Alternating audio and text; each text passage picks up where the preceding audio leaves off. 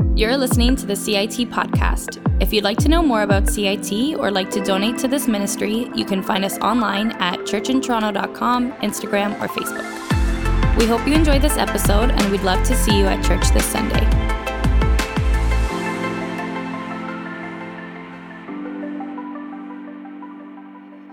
Okay, thank you for joining us. We're glad you could be with us, uh, either you're watching live or you're watching later. We welcome you. We're continuing, actually, we're toward the end of our whole series on the mission of God, and we're coming to the final section of Ephesians, the kind of climax. And we're on a final uh, a subsection, which we're starting today. Uh, this subsection is called Take Up God's Full Armor course, that's the exhortation in Ephesians. I'm going to spend a number of weeks going through the armor of God and how to apply it. So, uh, and specifically today, this is a title for today's message. We a- we're asking, Are you armed against Satan's attack? The Ephesians tells us we need to be. So ask yourself, are you, are we armed against Satan's attack? That's an imperative that we need in the verses. So let's go to Ephesians 6. We're going to read verses 11. We're going through to 18. Okay, 11 starts like this Put on the full armor of God. That's an imperative command. Put on the full armor of God so that you can stand against the schemes of the devil. For our struggle, our wrestling is not against flesh and blood, but against the rulers, against the authorities, against cosmic powers of this darkness, against evil spiritual forces in the heavens. Right? For this reason, take up the full armor of God. So, firstly, put on then later it says, Take up the full armor of God so that you may be able to resist or able to withstand in the evil day, and having prepared everything to take your stand. 14 says, Stand therefore with truth like a belt around your waist, righteousness like armor upon, on your chest 15, and your feet sandaled with readiness for the gospel of peace. In every situation, take up the shield of faith with which you can extinguish all the flaming arrows of the evil one. Take the helmet of salvation. Take the sword of the Spirit, which is the word of God. Pray at all times in the Spirit with every prayer and request, and stay alert, stay awake with all perseverance and intercession for all the saints, all the believers. Right? So, you, the last part there, you're going through the items of the armor one by one, which is something we'll do, and you end up with prayer. There's another little section of Paul's writing which touches on also on this warfare in Corinthians. A few verses. Paul says there in Corinthians, Although we live in the flesh, physical, we do not wage war according to the flesh, since the weapons of our warfare are not of the flesh. They're not physical, but they are powerful through God for the demolition of strongholds. We demolish arguments and every proud thing that is raised up against the knowledge of God, and we take every thought captive to obey Christ. you have the matter of weapons, warfare, and it's not physical. So, Ephesians we're not fighting against flesh and blood, hum, other humans. There's something more behind it more crucial. And here, the weapons of our warfare, we don't fight with physical means, just human means. We fight with spiritual, right, weapons. Our weapons are powerful through God to demolish strongholds. There's another kind of fighting conflict which we are asked to participate in. This is a conflict against the power of evil the kingdom of darkness, the satanic kingdom, however you want to describe it, which is against the kingdom of God. right? And this passage talks about the schemes of the devil, talks about the evil one, and talks about the resources available in that kingdom. And we're in the kingdom of God. And these two kingdoms are in conflict, there's a struggle. But we know ultimately God wins. Christ wins. Christ is victor, and we win. So that's the good news. But let's how to get there, how to carry that out. There is a kingdom of darkness, which a lot of the times we're not that conscious of, but it's there. There are the principalities, powers, etc., that are there, are operating. There are schemes, and they are they do impact us. Sometimes they become more evident. That's like the tip of the iceberg that's visible and should remind us there's more going on which we don't see. There's a testimony of a, of a medical doctor which I, in this area which I came across this week. I like to read for you uh, a little paragraph from, it's a lady. Her name is Janet Warren, who's a Christian. She's a believer in Christ. She's number one, a Christian. You, right? Number two, she is a medical doctor with a family practice. She has a family practice in Guelph, Ontario. All right, and she's also a scholar. Uh, Janet Warren, that's the name, first name Janet, family name Warren, is a family physician in Guelph, Ontario. She received, her, did, she studied at McMaster University, Hamilton, got a degree in psychology. She studied medicine to become a doctor at U of T. We're talking local here. she then she did her MTS, Master of Theological Studies at Tyndale Seminary, which is down the road. Right? So somebody who's been in this area. Uh, she then went and did a PhD in theology over in the UK at the University of Birmingham, central uh, England, in theology and her thesis is, it talks about the cleansing of the cosmos from evil. That's her title. Okay, she is a scholar. She is a medical doctor. She is a Christian, right? And she's a writer.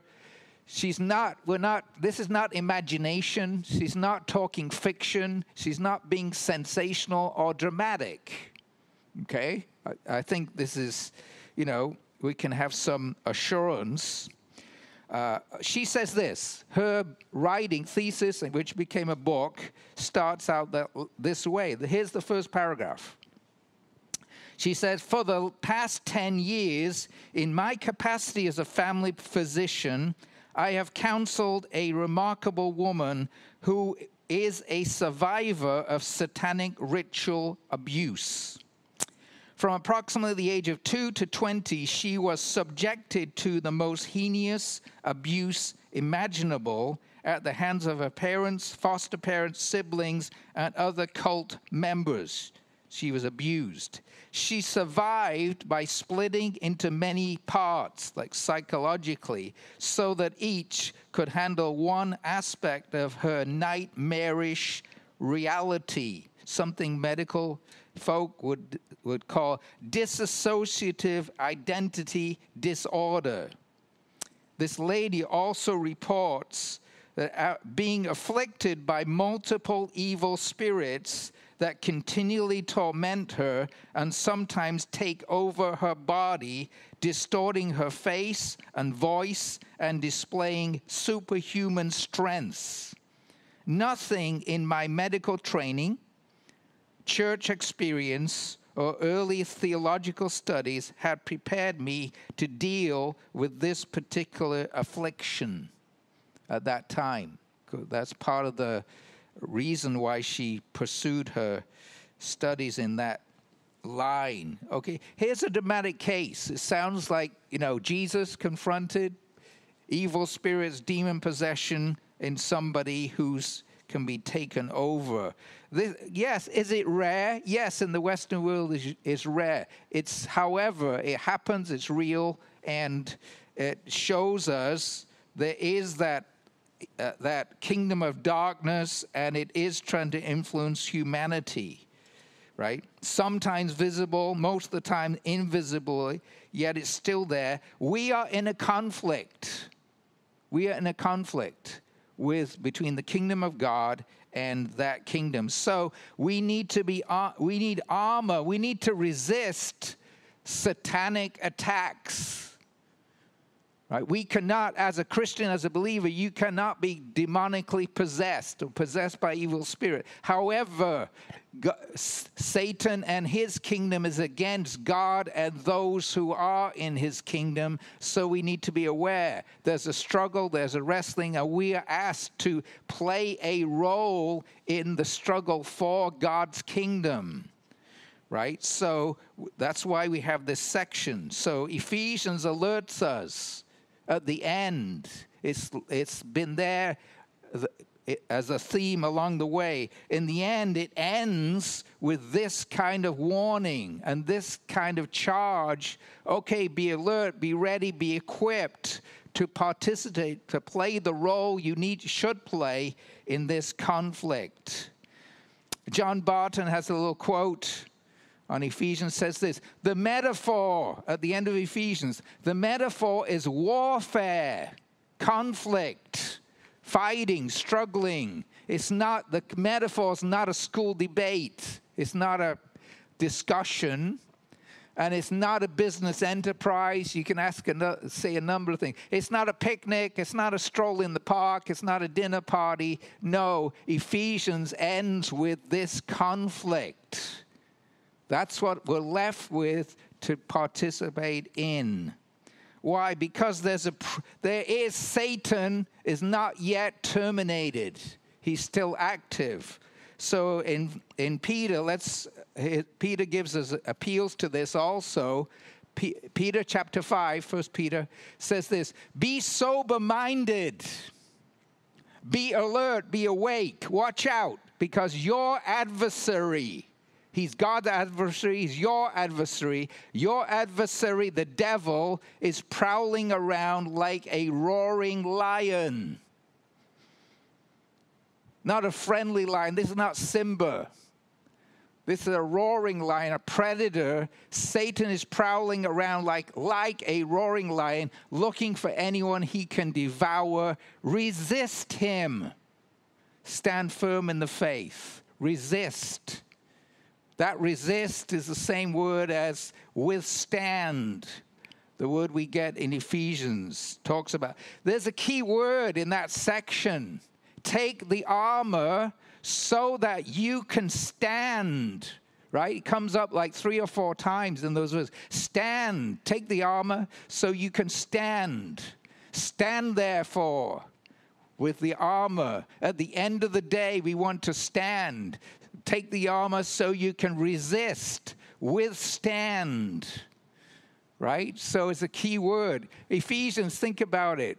The first part of Ephesians chapter 2 has a matter. We sit with Christ in the heavenly places. We're raised with him, seated with him, heavenly places. Chapters 4 and 5, we walk, walk worthy of the calling of your salvation which you've received. So you sit, then you walk, finally you stand. We're at the stand, brothers and sisters. You ready to stand? And that's the sequence. You know, humanly, you would say, okay, I, you know, you might think, I stand up, then I walk, then I'm, I come back and I sit, or some other sequence. No, here it's firstly, you sit with Christ and what he has done for you. According to that, realizing that, in the light of that, we walk in our life, in our activities on this earth, in our relationships, worthy that matches that calling. But finally, we have to stand, stand, defend, right? You know, it's, yes, is it a conflict? Yes, but no, notice this we're not called to attack. You might, you know, you think about warfare. Okay, charge. Let's charge. Forward ho. no, it doesn't end with forward ho, it charge. It ends with stand. Why stand? Because Christ has already defeated, he's already fought the crucial battle. He's already gained the ground, right? He's established the kingdom, but now we have to keep keep the ground that he has won. Stand. It's easier to defend than attack, isn't it? Think about it. You attack, there's a risk. You defend, it's easier. We are called to defend. So stand against the stratagems of the devil. This is def- defensive operation, hold the ground. So think about it. Maybe some of us are familiar with, so there's quite a few hymns on this warfare. Right? If you go to the internet, hymns on warfare, you can find more than a hundred. Some of them line up with this. Some, you know, there's a hymn says, Charge, soldiers, charge in battle. well, that might be suitable. It doesn't match Ephesians. It may match some, some onward Christian soldiers marching as to war. Well, no, we're not marching out to war. Ephesians tells us defend, stand, defend what God has done for you. Stand in his victory, stand. So, right? Okay, here's one that works. Stand up, stand up for Jesus. Amen. right? If you know that one, stand up, stand up for Jesus, you soldiers of the cross. Right? We stand. Here's one I like I dare not be defeated right? It's not, okay, this song is not saying, "Well, I'm out there, I'm going to go get it. It's saying, Lord, I dare not be defeated. There's no reason for me to be defeated with Calvary in view, where Jesus conquered Satan and all his foes he slew. Jesus won the victory. Jesus defeated Satan. Jesus dealt with the evil powers. However, the war's not over. The decisive victory is won, but the war's not finished, not mopped up yet. So the, we shouldn't be defeated. And it calls us, Lord, give me vision, give me your spirit. I want to fight. I want to stand. That's the kind of sense we should have. Lord, you are the victor. Christ is the victor, but we stand in that victory in the church in Ephesians. God wants the church as a testimony of his victory by who they are. These were the people hostage to Satan under the prince of the power of the air, but God has rescued us, right? He led us out from captivity brought us to freedom and made us gifts to his church. Now, this church is a testimony. Satan, you try to def- you oppress these people, you uh, you imprison these people, but they're released to be God's people, and out of them, he's going to get a testimony for himself. That's the church. We stand in that victory. How do you do it? You put on the armor of God. Okay, so you have this phrase, the armor of God. That, that can be understood in different ways. The, however, how it should be understood, this is God's own personal armor. That's key. God's own armor. Right? Remember Old Testament? King Saul, David came as a shepherd boy. Saul wanted to give his armor, it didn't work. Right? God wants to give us his armor. Take the whole armor of God, is God's personal armor, which God Himself has used, tested. It's battle proved. So, Ephesians, you have those terms, you know, the belt of truth, the helmet of salvation, right? The shield of faith, the, the breastplate, body armor of righteousness. That's not the first time they, they appear in the Bible. They're in the Old Testament. A number of those items used by God, used by Messiah. Here's a verse from Isaiah. There's a, a situation, Isaiah 59 says this The Lord, Yahweh, put on righteousness. God put on righteousness as body armor. Breastplate, same, same term. God put on righteousness as body armor and a helmet of salvation on his head. He has a breastplate, righteousness. God put on the helmet of salvation on his head. He put on garments of vengeance for clothing. He wrapped himself with zeal uh, in a clo- as in a cloak and went out. Right? God is a warrior. God has armor.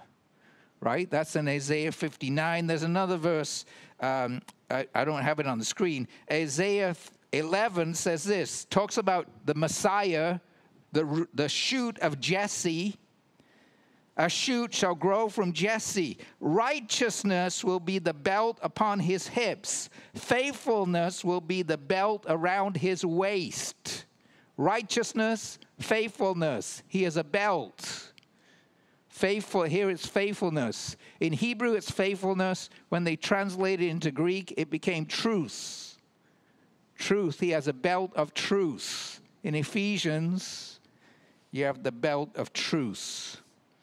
Right? So Paul got a lot of these points there, there in the in the Old Testament. Okay, so here's a little quote from Tom New, Neufeld. Says this: The believers are called to put on God's own armor not simply one that God supplies. It's not God mass produces armor and then sends it out. Okay, God gives it to you. No, this is God's personal armor. He passes over to you, to me. Think about it. That, that implies confidence, that implies commitment. When God passes on his armor to you and me, right? That implies an assignment right so here's a quote from frank thielman says this paul paul speaks of god's people wearing the armor armor of god paul transfers the whole armor of god from god himself or his messiah jesus to god's people he knows the victory of god's people is not complete however he's passing it on god has done the major work but there's more left, and he's passing it on to who? To you, to me, to finish the job. Amen. Right? God commits his armor to you, to me, in the confidence. You know, when I was uh, talking about belts, we're going to get to the belt of truce.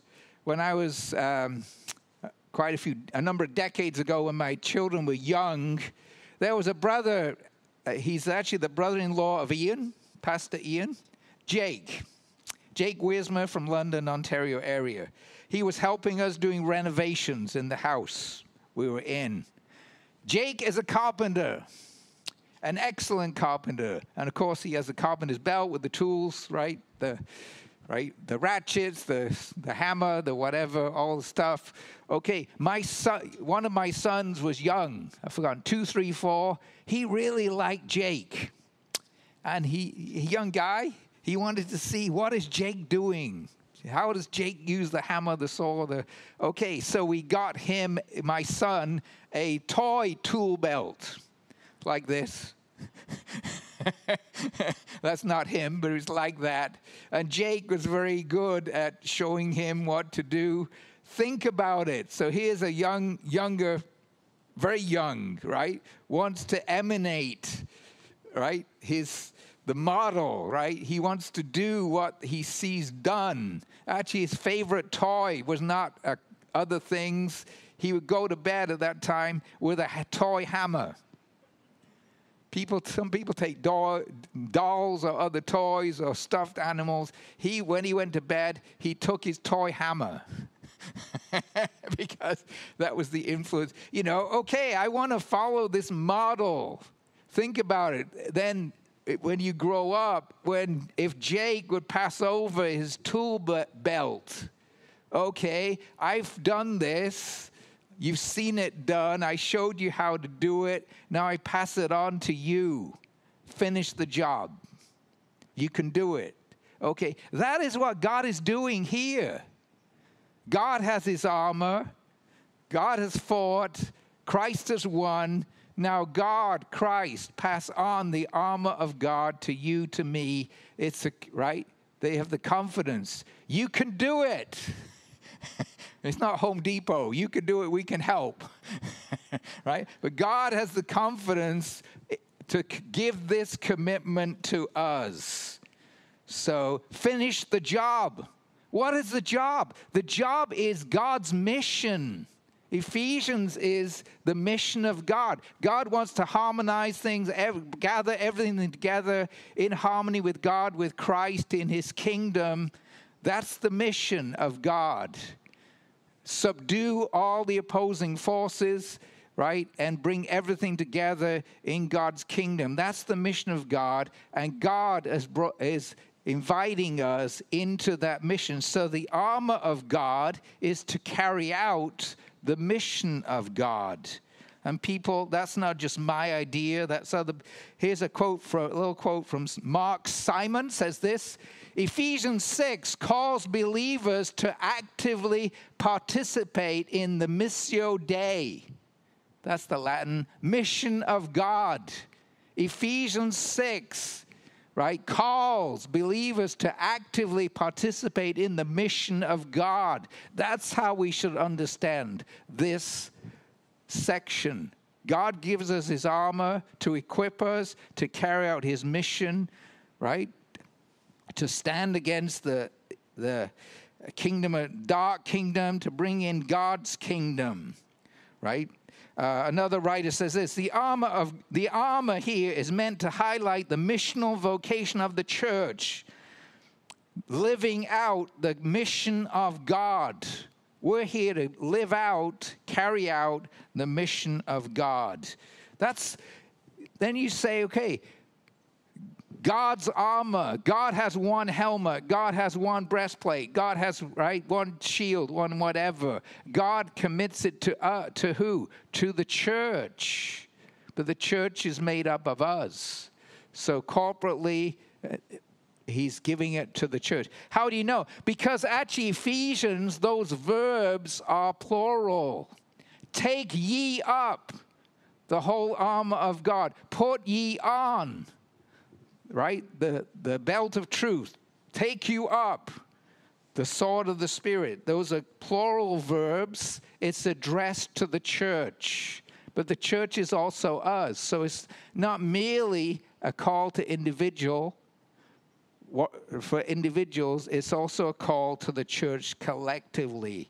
The church is a corporate warrior composed of individual warriors. Okay, so we have the armor and we're going to spend a number of weeks going through the armor bit by bit, and we want to apply it to us. What is the armor?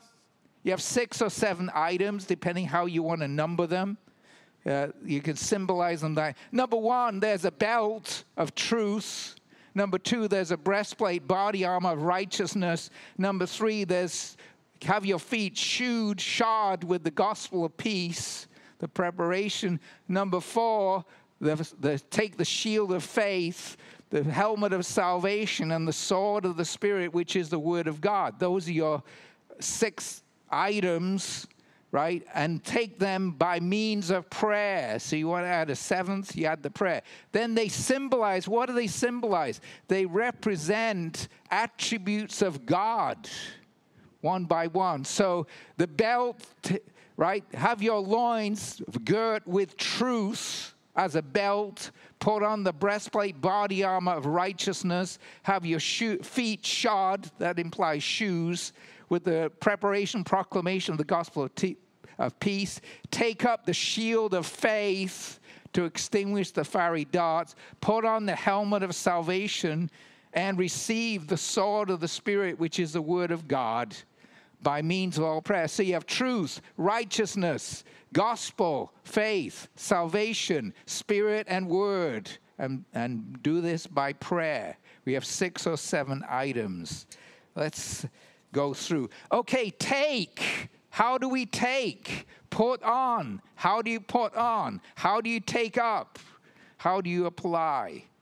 Right? Yes, they're God's armor, but they need to be applied by us personally and collectively. Okay, so the belt of truth. Let's go to the first item, the belt of truth. Have your loins. That's ain't old English. Have ye your loins girt, girt about with truth. What? That's your core, your abdomen. Have your center of your beings, right? Have it bound, protected, right? By the, we, we say, belt of truth, right? So, uh, right?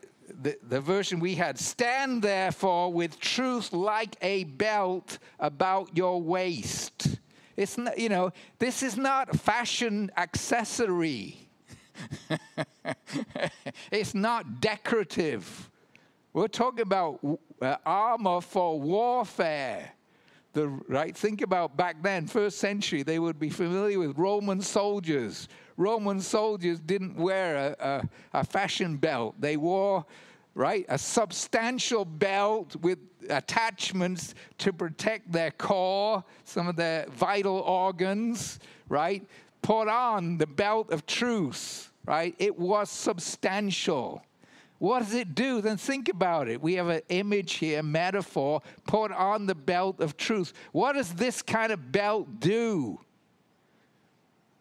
It focuses, it gathers, it, it, it fortifies your center, your core, right? It stabilizes you, right? Think about it. We're in the Olympics, people are doing weightlifting. Think about a weightlifter they don't wear a quarter inch, you know, a tiny belt.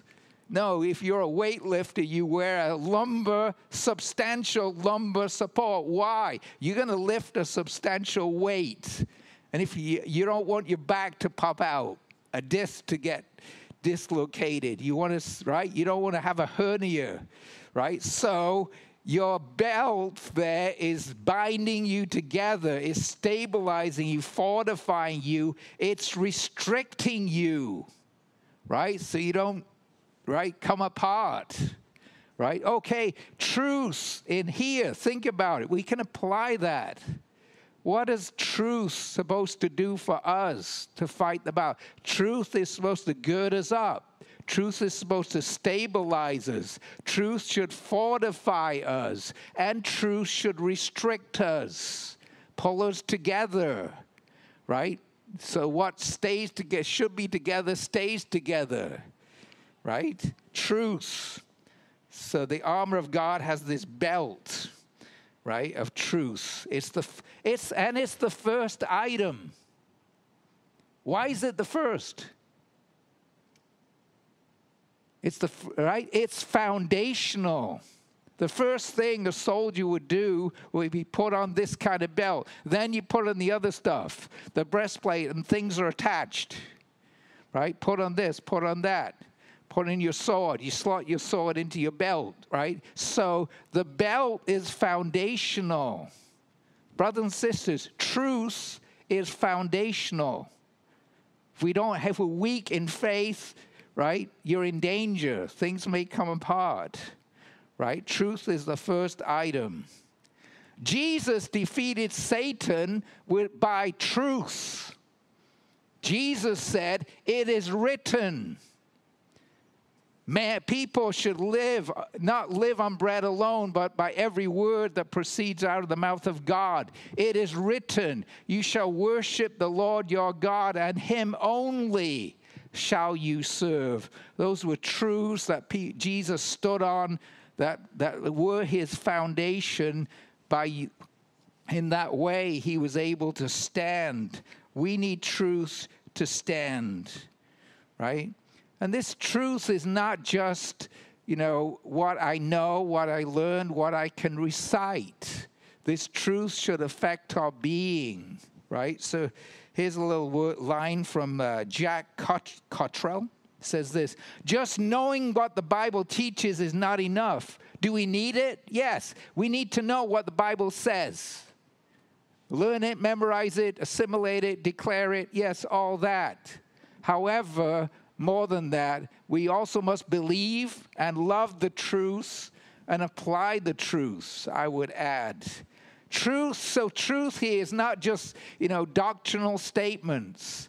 I believe in God the Father, maker of heaven and earth. I believe, and in his Son, Jesus Christ, born of the Virgin Mary. Yeah, those are truths.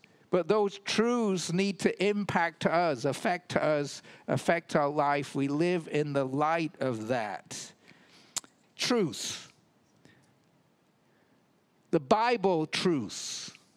In the New Testament, the word truth appears about a hundred times, right?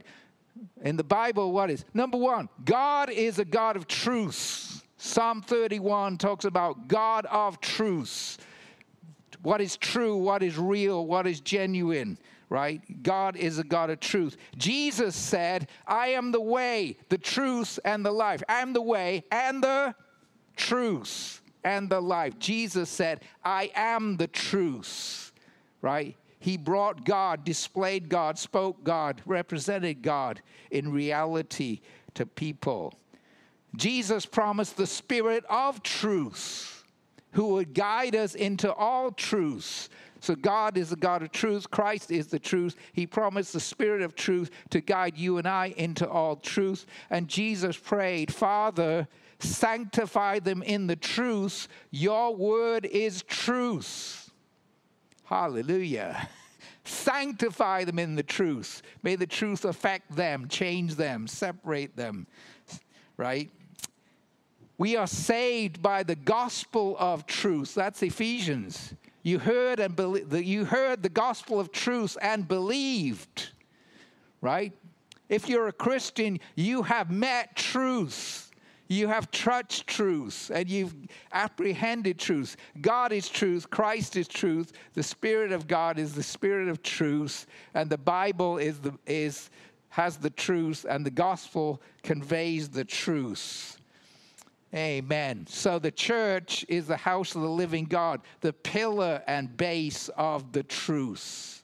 Right? The church is here to uphold the truth, present the truth and the truth should be our guide, be our stability. Early in Ephesians, Paul desires that you, believers, would no longer be children tossed by waves and carried about by every wind of doctrine, by the craftiness and deceitful schemes, but rather speaking the truth or truthing. Truthing. That's an invented verb in English, the noun right? Yes, it is translated speaking the truth. In the Greek, it's the, ver- the noun ver- truth as a verb, truthing, truth lived out, truth applied. Amen. So, how do we get truth? Okay, means we're in contact with God, with Christ, with the Spirit. We're in the Word. You want truth? God's Word is truth right? And it's truth to affect us, right? So we can, and applied in our life, it, it can be, right? We live out the truth, and it's the truth for the church to uphold. So the charge in Ephesians is take up, take up, put on the belt of truth. Can we? Okay, that's the first step. You want to stand? Take up the belt of truth. You want to withstand Satan? Take up the belt of truth. You want to be a church that stands against the kingdom of darkness? We need to be girt with truth, strengthened, fortified by truth, right? Truth that has is apprehended by us, applied by us, so it can be lived out by us. Amen. So are we, let's apply it here. Are we, as the church in Toronto, CIT, oh, do we want to be a church of truth? Do we want to take up the belt of truth? Do we want to be solid? Do we want to be fortified? Do we want to be stabilized? Then we need, number one, we need truth. We need the truth in the Bible, the truth which reveals God, Christ, the Spirit, and which can affect our living, we need to lay hold of that, apply it in our life. Then we can stand. Then we can re- resist. At the end of the day, we'll still be standing. Right? So, its truth should be something we desire. I hope we could be a church of truth and not, right? Okay, then so you, some people say, I heard the messages, they're kind of deep, they're kind of profound. Can we have, so, maybe we should have something more simple? Brothers and sisters, you and I need truth. What kind of belt do you need? You want a quarter inch? Oh, you want substantial belt of truth which will fortify you, strengthen you, right? Stabilize you. We need substantial truth. So Paul gave the churches, and in his writing was substantial truth, right? He told the Corinthians, I fed you with milk, not solid food, not meat, because you couldn't take it. Brothers and sisters, you want milk or you want meat? It's okay to have milk when you're starting out. Eventually, you got to progress. Can we go on? In some places, they get, oh, you're getting milk. Some churches basically give you milk, 2%. Some only give you 1%. Some give you whole milk. Can we have some meat? Can we have something more substantial? Then we need the desire, we need the exercise to take in the truth. Then the church will be strong. Then the church will not be blown around, and you will not be blown around by win this teaching, that teaching. In this matter of spiritual warfare, there's a lot of wins. Some you may be aware of, some you may not. A lot of ideas, speculation, right? Right? Inference, which is not based on the Bible. Let's talk about some of those. This is in the realm of spiritual warfare. That's our topic, right? We need the belt of truth. There are these kind of terms, maybe you've heard them. Territorial spirits. That's a little basis. The principalities and powers, we relate to that. Territorial defilement. You ever heard of that?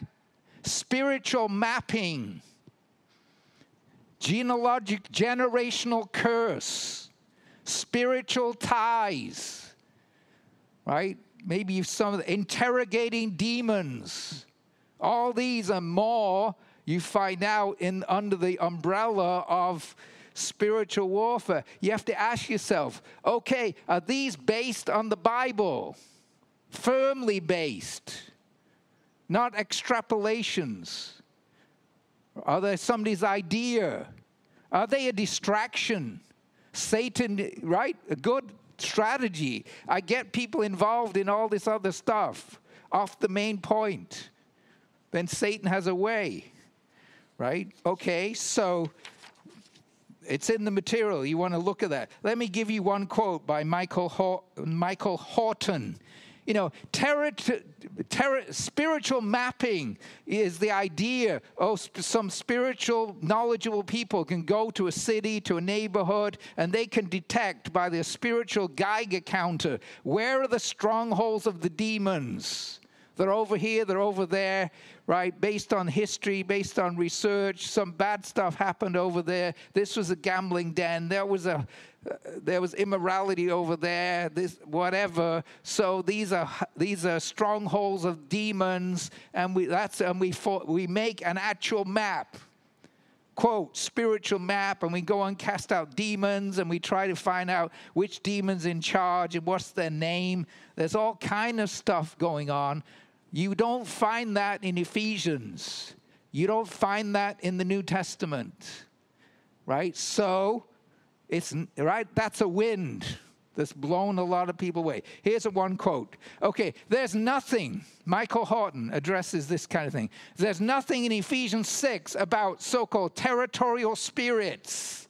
And I would add territorial defilement, whose territorial spirits whose activity can actually be mapped. You draw out on a map, right? With, by specifically gifted prophets. That kind of thing has more to do with superstition than with Christianity. There's not the slightest hint of such superstitious practices in this key passage on spiritual warfare, Ephesians 6.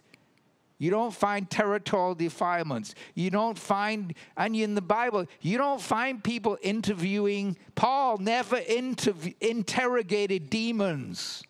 What's your name? Where are your strongholds? You don't ask the enemy, you know. Satan's a liar. His subordinates are what? And you're going to ask them, where are your strongholds? You think they're going to give you the true answer? Right? Okay, it doesn't happen. The New Testament doesn't do that. Paul never did that. He simply cast out the demons right? So, okay, it's a distraction. Brothers and sisters, let's be founded on the truth. Let's put on the real armor of God.